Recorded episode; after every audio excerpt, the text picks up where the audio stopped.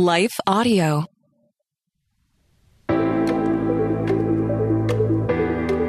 Hello and welcome to Kainos Project. I'm Dale, And I am Tamara. and we're here to help you tackle ancient truths in everyday settings. Well, when it comes to Christianity, it's safe to say that we are a theologically diverse group, right? Like, even within evangelicals, within Protestants, and then when you look even more widely to say Roman Catholics or Eastern Orthodox, we are a diverse group. And we're so diverse, in fact, that some of those distinctions are so firm that people on either side of the equation may even doubt that the Christians on the other side of that equation are even Christian. Have you seen this much in your your travels? Indeed. For example, I grew up with a lot of like anti-Catholic rhetoric that really painted Catholics as essentially non-Christian and in needing of you know in need of being converted to to faith. Um, was that your experience growing up as well in kind of evangelical churches? Um, not so much in my churches. A lot of people in my churches actually came out of uh, Catholicism, but um, I think it was just it was just painted differently. Yeah, for but for me it was like we need to convert the Catholics because they're not even saved. Like that's yeah, that the rhetoric I got growing That up. wasn't the uh, sentiment towards Catholics. I think it was there was a lot of um, that language of um, people saying like, "Oh, what I missed was this personal relationship with Jesus." That- Yeah, okay, and, like, but they could have missed that in an evangelical church as well. Okay, exactly. That makes sense. But this is like a historic thing. Like during the Reformation, uh, Protestants were considered by the Catholic Church to be heretic, and a lot of them had violence done against them. They had to flee. Some of them were killed. And even after the Reformation, some Protestants thought that other Protestants were heretics enough, which also resulted in physical violence. For example, uh, some Protestants and Catholics, this is, you know, first team up after the split, uh, persecuted the Anabaptists, you know, even torturing them and drowning them. And they would drown them kind of as a sick joke because they were credo Baptists. They didn't believe in infant baptism. They believed in believers' baptism. And so they said, You believe in believers' baptism so much, we're going to drown you. Funny, haha. And in fact, much of America's Oh, that's- founding. That's bad. Yeah, it's real bad. I feel like you said it so quickly. Like you you went through the joke so fast. yeah. But you, once you let it sit, like it becomes pretty- more dark. It's pretty dark, yeah. Um, but even beyond that particular violent episode, uh, much of America's founding is actually owing to Protestants who are trying to escape marginalization and persecution by other Protestants. And so there's a lot that has been disagreed on with a certain level of vehemence. But did you know that there is one particular statement of faith that essentially every one of our Christian traditions has co signed? Like whether you're Catholic, Eastern Orthodox, or one of the thousands of flavors of Protestant, there is one document, probably exactly one document, that we all agree on. I did know this. And can I share what it is? Or Sure. do you want to be the revealer of news? You can reveal it. Okay. This is called the Apostles' Creed. And that is what we want to talk about today, but we will dive into that in just a moment. Well, good day to you. It's Joel with The King Country dropping in to let you know that our brand new film, Unsung Hero, is in theaters now. It's Luke here. We've teamed up with the creators of Jesus Revolution to bring you this adventure of a lifetime. It's a powerful, true story about a family uniting, growing in their faith, and facing the impossible together. In theaters now, unsunghero.movie for more information. Rated PG. Parental guidance suggested. What impacts you every day? There is one book that influences almost every aspect of our lives. Museum of the Bible reveals the Bible's impact on your favorite musicians and artists, the way we measure time, social justice, our national monuments, and more. The Bible's impact is all around you.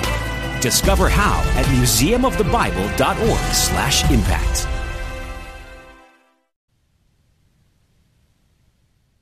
So, if you grew up in kind of low church, Baptistic, or Pentecostal environments, you might not have known much about the Apostles' Creed or had it regularly read in your church. So when you say low church, because I was often told I came from low church, and I I found that rather offensive. You said, "How dare you?" I was like, How I am not you." low. I am very high in my faith. Uh, low I church have a strong means faith. So uh, maybe just low uh, yeah, church define it. authority structures. Whereas if you're like Anglican or Presbyterian, there's kind of a, a high um church authority from the top down with bishops and hierarchies and things like that. So that just refers to the structure, kind of the governmental structure that's happening within that denomination and within that church. Right, like in a in a Baptistic setting, the authority is at the lowest point, which is The congregation. The congregation, and you know, it there's a continuum of things like that. But if you grew up in more of a high church environment, this is typically where you would see uh, this creedal statement read uh, in a worship service. But what's crazy about it is that like the Presbyterians and the Anglicans and you know some some non-denominational folks that are reading this creed in their worship services are reading the exact same creed that Catholic churches and Eastern Orthodox churches, apart from one word, we don't have time to get into the filioque today. That's another podcast for another day. But essentially the same statement in all of these churches is uniting their faith and they're reciting these things and they hold to them. And even though Baptists and Pentecostals don't recite these, they their our faith is still within the boundaries of this creed. And so it is like the oldest and most enduring doctrinal statement for the global Christian church that has ever or probably will ever exist. When you put it that way, I'm slightly excited about the Apostles' Creed. I know when I was reading it in like seminary, because I didn't even know about this until seminary, because I did, as you say, came from low church. Um, And you said, "How dare you, sir?" how dare you? How dare you. Rude. uh, but it, I, I just didn't even know about creeds of any kind. Like I didn't know any of this. Did you know about the band creed? Yes. Unfortunately, right? yeah. That's the only creed you knew about. I did. That's the worst of all the creeds. You say unfortunately, but low key, and I'm shamefully admitting it. I liked them as a teenager. I really. Probably because you came from a low church, you know. It's probably because I'm low. Thank you. Uh, but I didn't even know about the Apostles' Creed until college, and yet in my churches we were definitely teaching and affirming and supporting, and it was very fundamental to what we believed. I just didn't know it came from this. right? Yeah. Yeah. So I'll read the creed, and it might sound familiar to most people, even if it's not something that you regularly recite or even knew really existed. Uh, it reads, "I believe in God the Father Almighty, Creator of heaven and earth, and in Jesus Christ, His only Son, our Lord, who was conceived by the Holy Spirit, born of the Virgin Mary, suffered under Pontius Pilate, was crucified, died, and buried, descended into hell, on the third day rose again from the dead, ascended to heaven, sits, at the right hand of God the Father Almighty, thence will come to judge the living and the dead. I believe in the Holy Spirit and the Holy Catholic Church. And the word Catholic there just means universal church. The communion of the saints, the remission of sins, and the resurrection of the flesh, and eternal life. Amen. So this version of the creed wasn't. Amen. Yeah, thank you. Sound like one of our boys. Amen. Amen. Uh, this version of the creed wasn't uh, completely codified in this real exact wording until probably the sixth or maybe the seventh century. Um, but a version of it was first codified by an ecumenical council in the third century. And even then, they drew on language of pre existing informal creeds that were kind of in circulation even a century before that. So we're talking about the second century. From the second century on, we have at least the shape of this language that would go on to be uh, refined and expanded into what we now have as the Apostles' Creed. And you might be more familiar with it from Hillsong's version of Or the Newsboys. the Creed. The Newsboys did it too. They, yeah, it was right, like right around the same year too. Oh, really? Yeah, they both Okay. had Yeah, uh, worship songs that kind of mirrored the. I didn't the know creed. that, but when Hillsong released their song, and it was something we were singing in church, there was just this sense of like, oh wow, so many people are becoming more aware of the Apostles' Creed now. Um, just because. Well, I mean, were they though? They were just like, wow, Hillsong is like really writing some good lyrics. Like, I yeah, didn't know. their theology is on point for once. They're just like they're just copying down word for word the creed and putting It is, but it's, so rich and Yeah. it's so like even as you sing that song, it it feels like you're coming together in this community and stating like this is who we are as Christians and this is what it is that we believe that is fundamental to who we are in our declaration of what we believe about God, the Trinity, and yeah. So I was excited when that song came out. right. So, anyways, It's a good song. thank you. Uh, so today, I thought it would be fun to take a look at how we got this creed.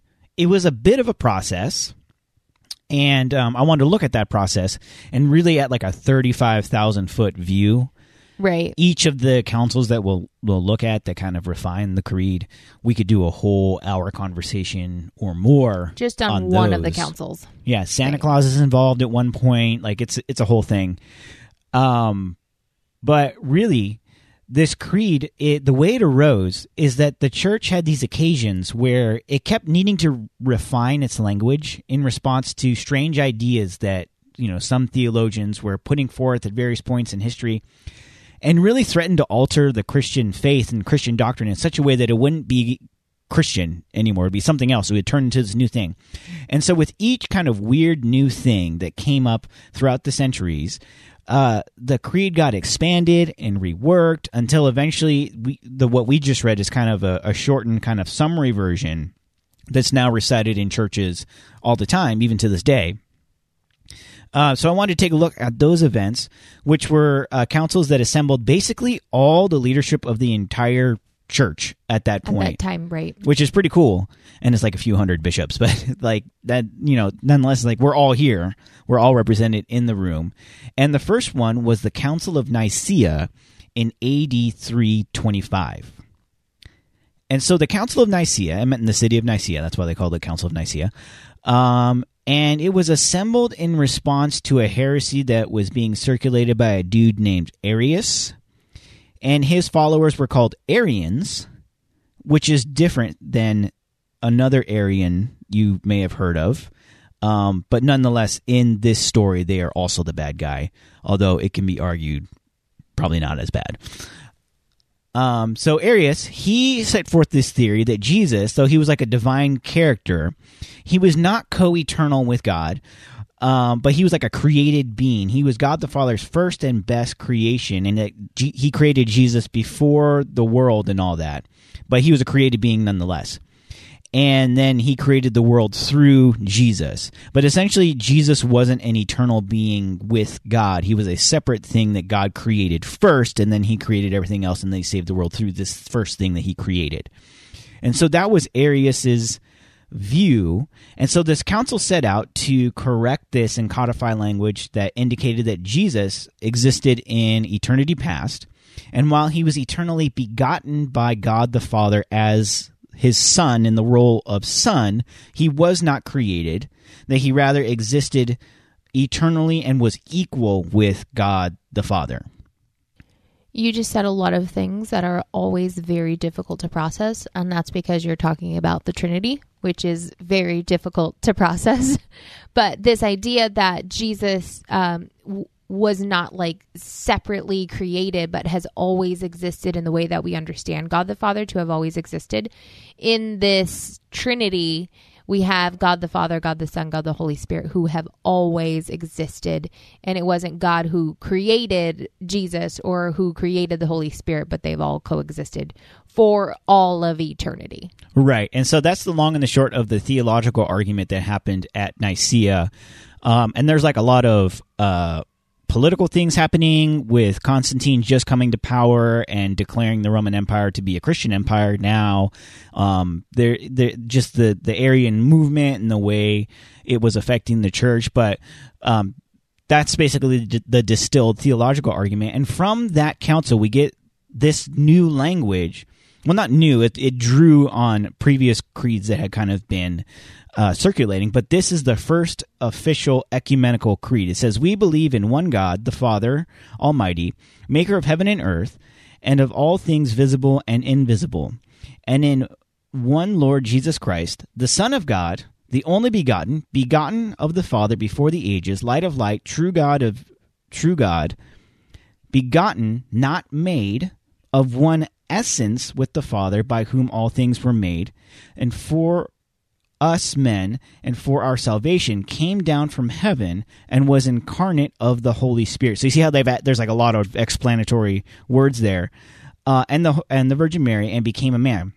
He was crucified for us under Pontius Pilate. He suffered and was buried.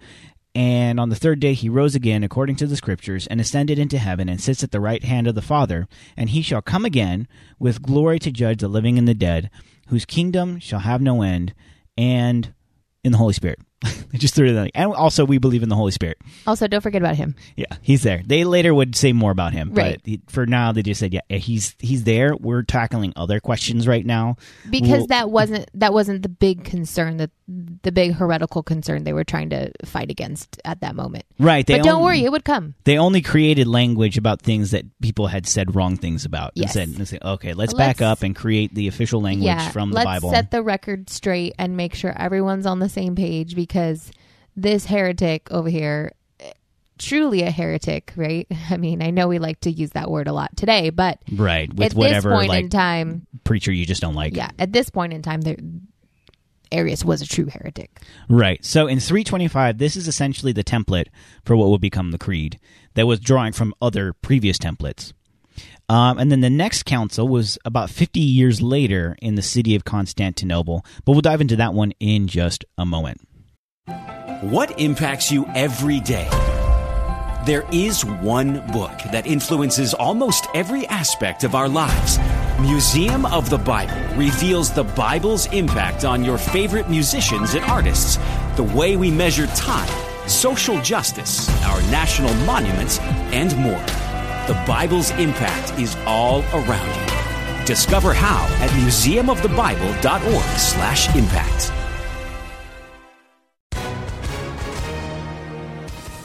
Hi, everyone. If you've been injured in an accident that was not your fault, listen up. We have legal professionals standing by to answer your questions for free. Call now and find out if you have a case and how much it's potentially worth. Call 800 497 4410. I'm here with spokesman John Wolf. So, John, tell everyone listening who should call right now. Well, Maria, first off, thank you for having me here. It's always nice to answer the listeners' questions. Now, as far as who should call in, anyone who's been injured in an accident and think you deserve compensation, give us a call right now. 800 497 4410. You'll find out if you have a case and how much it's potentially worth. Thanks, John. You heard it, folks. Take advantage of this opportunity and call now. 800 497 4410.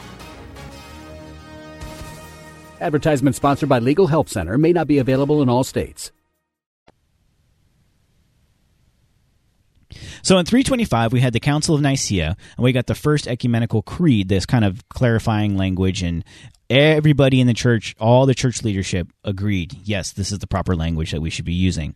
Then we have the Council of Constantinople in 381, and this time, in addition to kind of doubling down on the whole uh, Arianism debate, uh, they also responded to a different heresy. There's always a new heresy just around the corner, and this one was called Apollinarianism named after this dude named Apollinarius. wow And- yeah. the naming conventions, you gotta. just they're really creative you know Yeah. So Apollinarius, he argued that while Jesus had a human body, he had a divine mind and soul. So, in other words, in essence, he wasn't fully human, but he was just kind of God in the bod. Like if you just put like a flesh suit on God, that's what Jesus was. And so he was he had the appearance of man, but he wasn't fully man. He was just divinity in sort of a thin human casing. right So that was uh, Apollinarius's view. And at Constantinople, they kind of sussed out that no, that's not right. Jesus did, in fact, have human emotions and a human mind, and he was human in every sense of what it means to be human like to think like a human, to feel like a human, to be a human, to have the limitations of humanity. That Jesus, though fully divine, became fully human in every respect. And so they had to update the creed to reflect that uh, and kind of expanded it. And this is where they added some language that we heard in the the earlier uh, you know f- you know final version of the Apostles' Creed that we have about the Holy Spirit, um, about the church, um, about you know Jesus coming back and all those kinds of things. And so that was Constantinople. Then there's the councils of Ephesus in 431 and Chalcedon in 451. And I kind of am lumping them together here because um, conceptually it's a little bit difficult to explain them at a high level. They kind of go together because uh, the the issues were kind of the same side of, or two sides of the same coin, rather. And so these two councils, uh, they first were responding to Nestorianism, and so Nestorius, he believed that Jesus had two natures, the divine and the human natures, but they were so completely separate. Like you couldn't you couldn't bind human nature to divine nature is you know he wanted to preserve just the integrity of what it meant that jesus had divine nature. He said that they were so distinct and only like kind of loosely held together in the body of jesus christ that it it's almost as if jesus had like two wills. There were kind of like two different seats of his existence even in his one body so you have that Nestorius on the one side of that. Then you have the Eutychians and uh, Eutychus. Eutychius, uh, he believed that Jesus actually had one nature and one will. And there isn't much clarity about like, how this worked out, but his belief was basically that once Jesus incarnated, his human nature and his divine nature mixed together to create this third kind of different united thing where there was just like this cocktail of humanity and divinity in this one nature because Jesus had one will. So you have on one side this one dude saying like Jesus has two seats of his will in his divine nature and his human nature. And you have over here on the other side saying, no, those things mixed together and became a third different thing. And that's how you can explain the unity of Jesus being one person. Right. And the council said, no said both to y'all both of those. go to your room. Like we and and the reality is you continue to have this even within our own churches as we're trying to understand who jesus is. How is it that he's fully god? How is it that he's fully man? Like how did this actually look? And we always get so many um i guess images painted of how this is and oftentimes we get it wrong Right. Yeah. And what's interesting about this later um, council is that when you go back to Nicaea, um, you're you're really talking about things that ought, like are super clear in terms of like yes, Jesus is a person, God the Father is a person, the Holy Spirit is a person, yet there's only one God. So it's three persons in one essence and even though that's mysterious you know that needs to be clear here um, this where they kind of landed on it um, was to kind of just create some parameters where there's still room for disagreement in terms of our like modern contemplation of these things. Um, but this um, definition came from uh, Pope Leo the First, the Bishop of Rome. It was kind of before the Pope was the Pope as we understand him today, but it was still uh, there were kind of like two seats of power. There was the the Bishop of Constantinople and the Bishop of Rome. These were kind of like the two major players in terms of the Eastern Church and the Western Church. There's the one that speaks Latin. There's the one that speaks Greek, but they're kind of like the two big. Uh, points of authority at the in the church at this point um, and so Pope Leo, he says, here, let me give you this kind of carefully worded definition because within the Eastern Church, they couldn't even come to agreement on this. Mm-hmm. And so Pope Leo's like, all right, here, how about this? Here's base, essentially what he says. He says, Jesus has one will because he's one person, but he has two natures, the divine and the human. And those two natures are bound together in, in what is called the hypostatic union. But those natures are still nevertheless distinct and don't mix with one another. So he's one will, one person, two natures. The two natures are connected to each other, and yet they maintain internal integrity, integrity, and they remain distinct.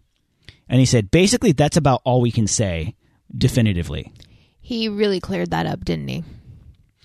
Yeah, and then within that, there's a lot of room for improvisation. Right. Like even when you look at Jesus and you see him do miracles, you think, well, what nature is he tapping into? By what power is he doing that?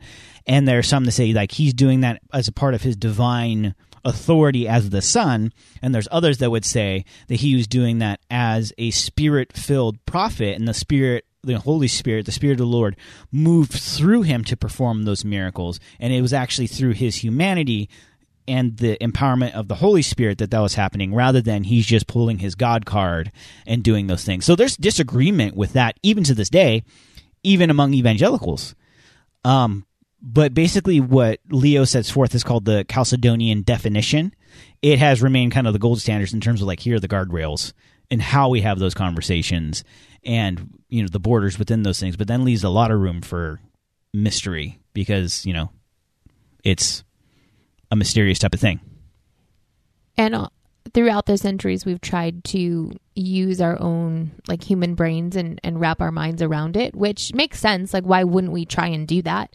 But there is a, a large element that God is different than humans, right? So, how can we, the created, understand the creator?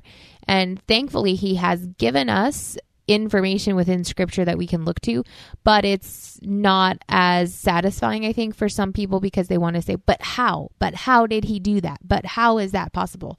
Um, and we do have to leave some parts of that open to the fact that he's God and um, he doesn't operate the way that the created do in our human forms alone.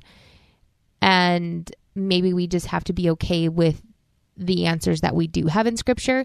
And like you said, then we just create these guardrails that we operate within, um, even though we don't have the answer as clearly pinned down as we would like it to. We know, hey, if you step outside of these guardrails, that is certainly not what scripture says.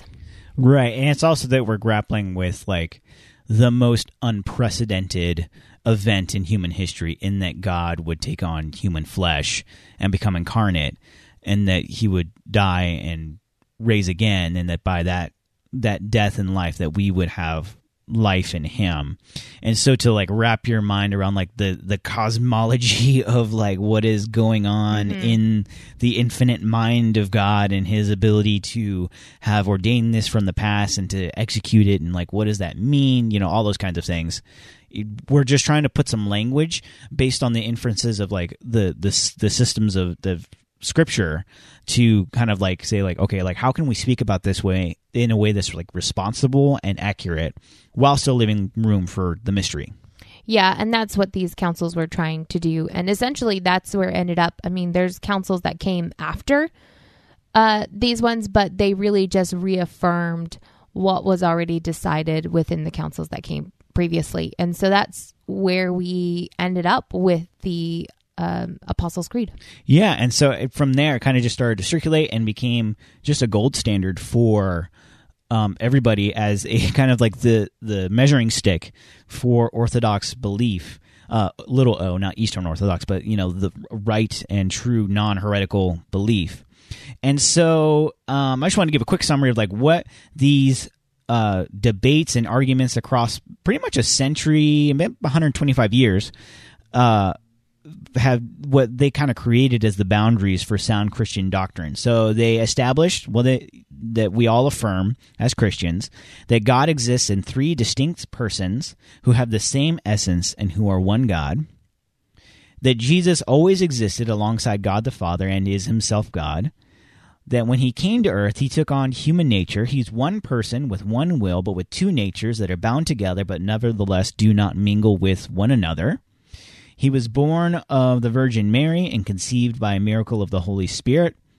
He was killed under Pontius Pilate. He rose on the third day. He ascended to heaven, and he will return to judge the living and the dead. And uh, for the church, this means that he will usher us into resurrection life and life everlasting. So over the course of about 125 years, this is what they arrived at, which if you look to scripture, you know, that's that's the shape it's of, all there. of it's yeah. all there.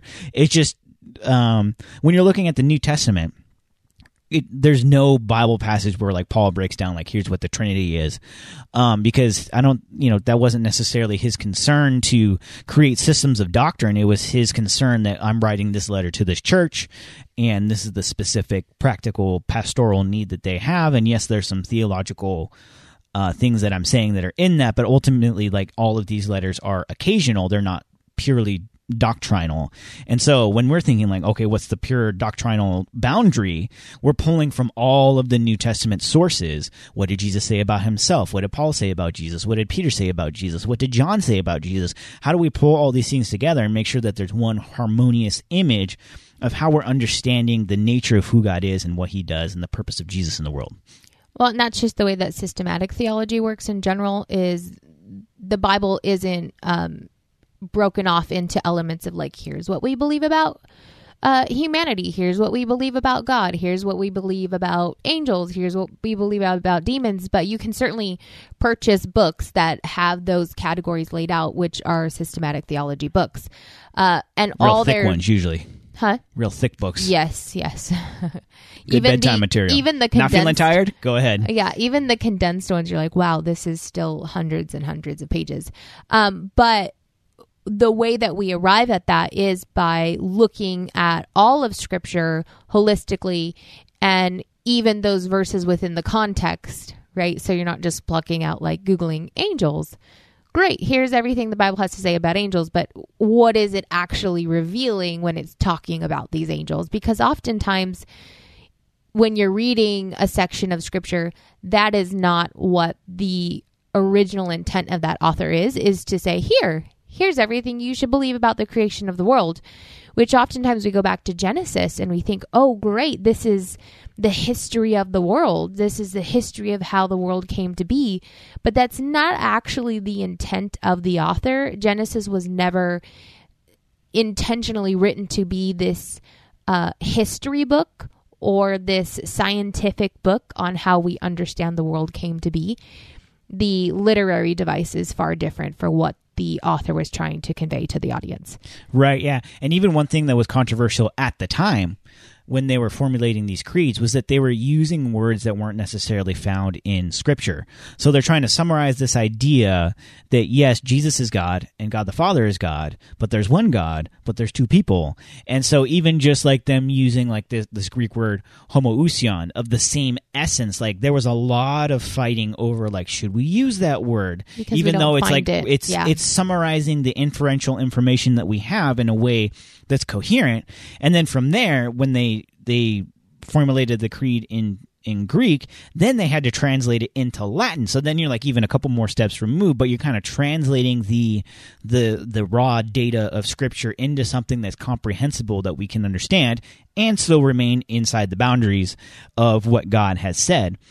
And really when you look at the apostles creed and uh you know all of the the different um like challenges it experienced uh, through the centuries, you can see that these folks did a really good job.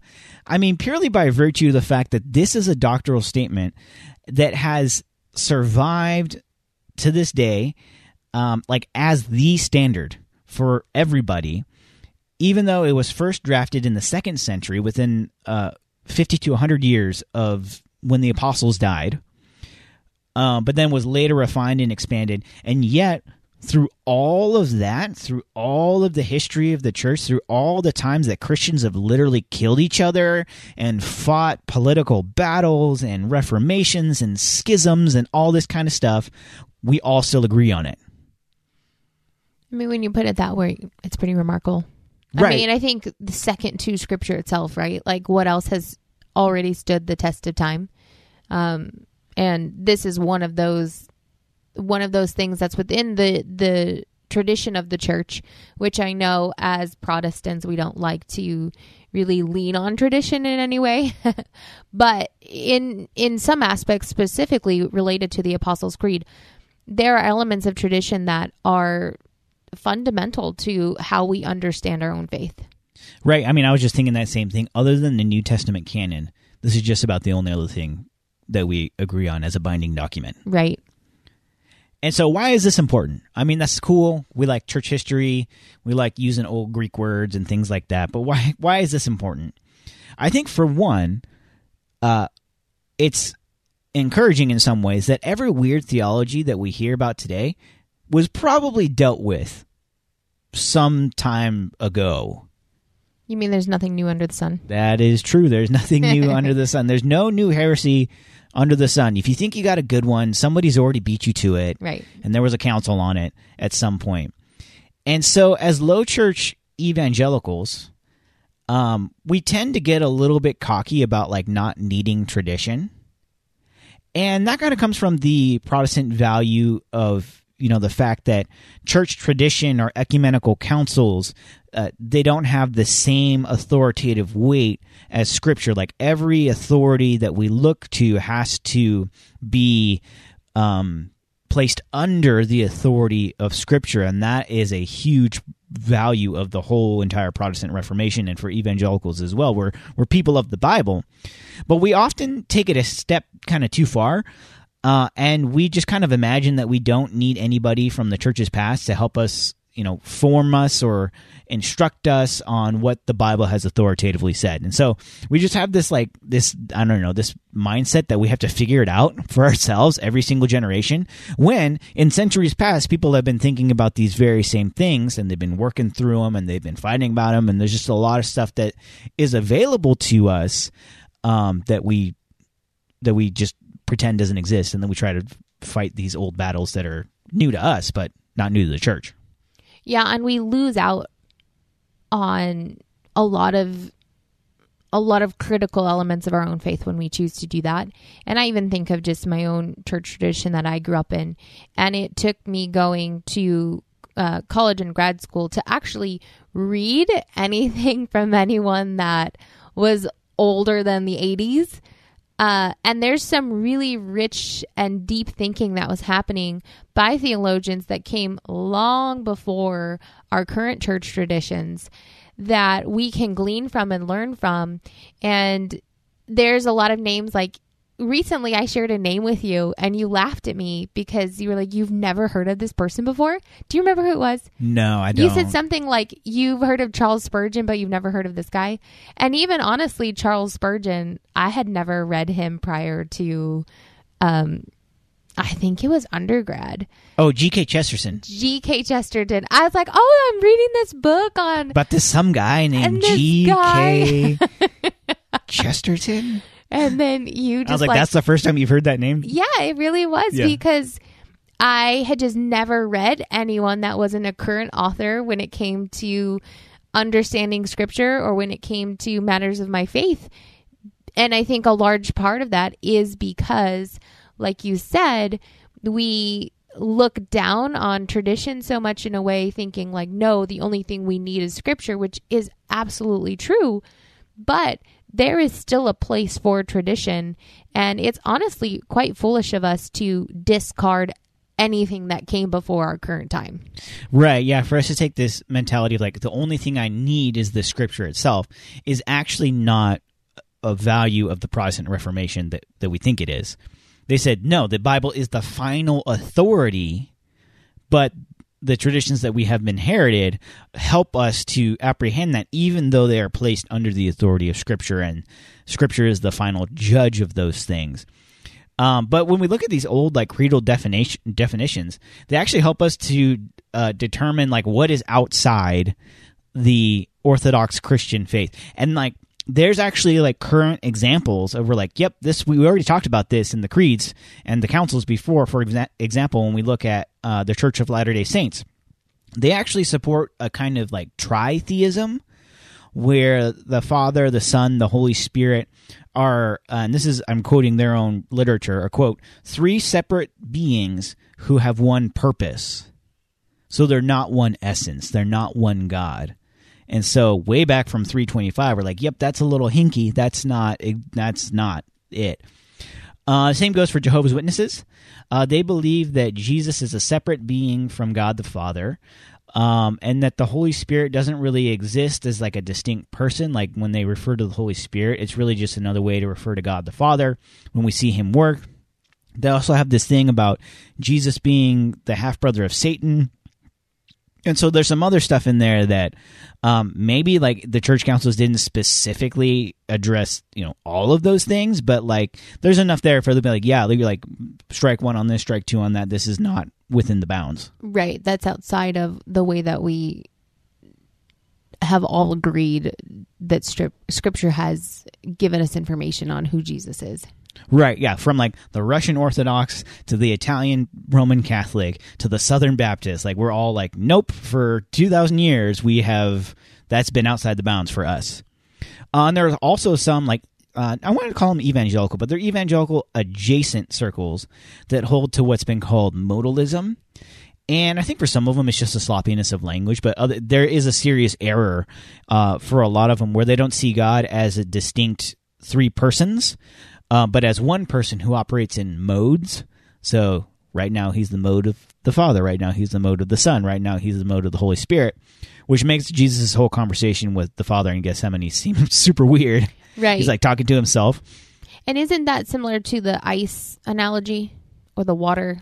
Yes, that's where Like- that analogy breaks down. Yeah, you can have water, you can have steam, and you can have ice, but, but they're, all, the H2O. same- That's yeah, modalism. That's yeah. modalism because you can never have something be ice, water, and steam at the same time. They always have to like transform into those various forms. Yeah. Right. And so like all of these theologies, they take us to weird places.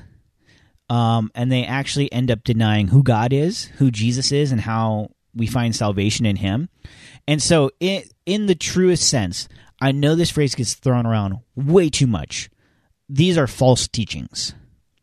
Right, like everybody's like, "Oh, I didn't like so and so's shoes," or "I don't like what so and so has to say about women in leadership." They're a false teacher, uh, even though they're within the bounds of Orthodox Christianity. Um, And the problem, this is actually false teaching. This is what false teaching is. Yeah, and I think part of the issue of why we throw that around so much is because we don't actually know what the bounds are. Mm. We were because we discard tradition so much that we don't realize, hey, there there is something within our history that has given us parameters and guardrails to operate within.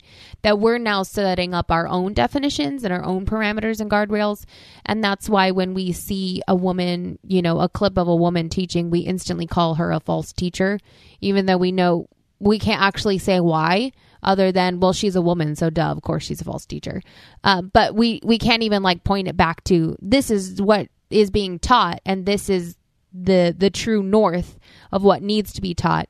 Uh, we just don't even have parameters. We just are creating them Well, the parameters end up being like, what is my particular uh, church tradition? yeah we are creating our own parameters. Yeah, Right. which are way narrower than the actual parameters, and so um, and it's fine to have those distinctions. Like you can believe, like I can believe this is right, and that this other person on this other tradition is wrong, and I can believe it strongly without saying that they're a false teacher because they're within the historic Christian faith still.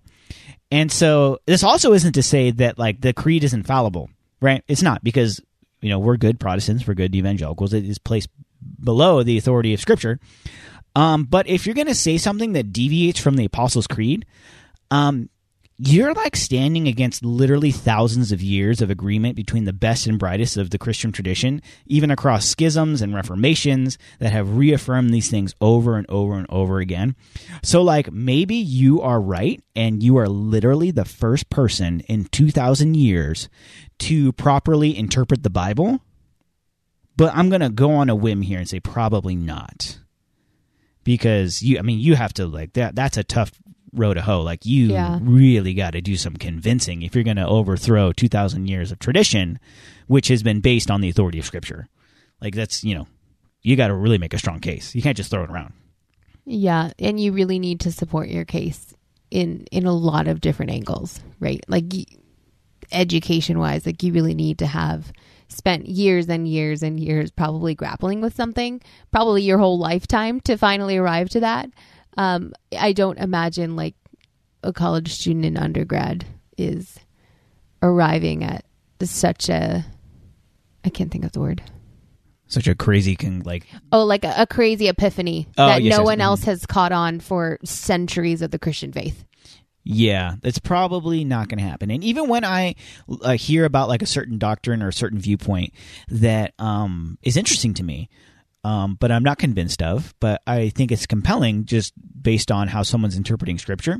One of the first things I do is I'll research who in the Christian tradition has believed this. Is there historical precedent that there's a group, even though it was a minority at some point or not, is there historical precedent that in the historic Christian faith that this was an acceptable interpretation of this particular text at any given point? Now, that's not the final authority, but like that that means something. That like that's that's part of like uh, weighing and sifting things and and trying to discern like what is helpful theology or right theology or wrong theology. And so I think uh, something like the creed is is kind of a, a focal point of that. Uh, for a second thing, I think uh, why this is important is that we can actually look across the aisle to different Christian traditions, like whether it's another Protestant tradition or the Roman Catholics or the Eastern Orthodox. And for as deep as our disagreements with them might be, we can actually say to those people, like, yes, you worship the same God that we worship. You believe in the same Jesus that I believe in. And so we can like have charity towards one another. Like we don't have to um now we can have like really strong disagreement. Like there are some theological hills when I'm talking to an Eastern Orthodox or a Roman Catholic or even someone in a different Protestant strain of mine. Like I'm going to die on those theological hills usually, um, hopefully not literally. Um, but I can still say like, yes, you're, uh, I'll see you in heaven and we'll see who was right, uh, to that person on the other side of that tradition, so long as they're within the Orthodox parameters. Yeah. And we often don't like to open up our camps that much.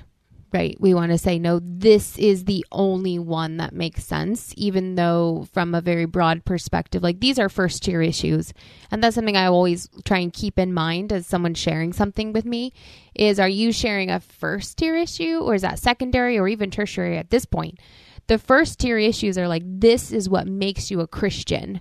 Right. Uh, do we agree on this? Okay, then we have a foundation to work from. And maybe we disagree on these other points, but at least as a first a first tier issue, we are of the same kind. Right. Yeah, and so it just creates those parameters and expectations.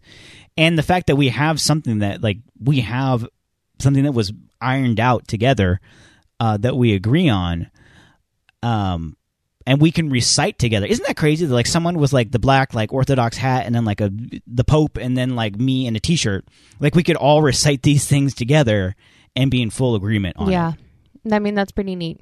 That's pretty cool. Oftentimes we don't see how we come together across the aisle. Right. And this is one of those things that we can stand together on. And that's it's nice to have those moments, right? Yeah. It's pretty cool.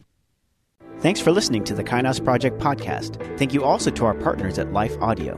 Visit lifeaudio.com to find dozens of other faith centered podcasts in the network, including shows about prayer, Bible study, parenting, and more. If you enjoyed hanging out with us today, consider subscribing to the podcast and leaving a rating and review. And be sure to visit our website, kainosproject.com, for more helpful resources. Thanks again, and we'll see you next time.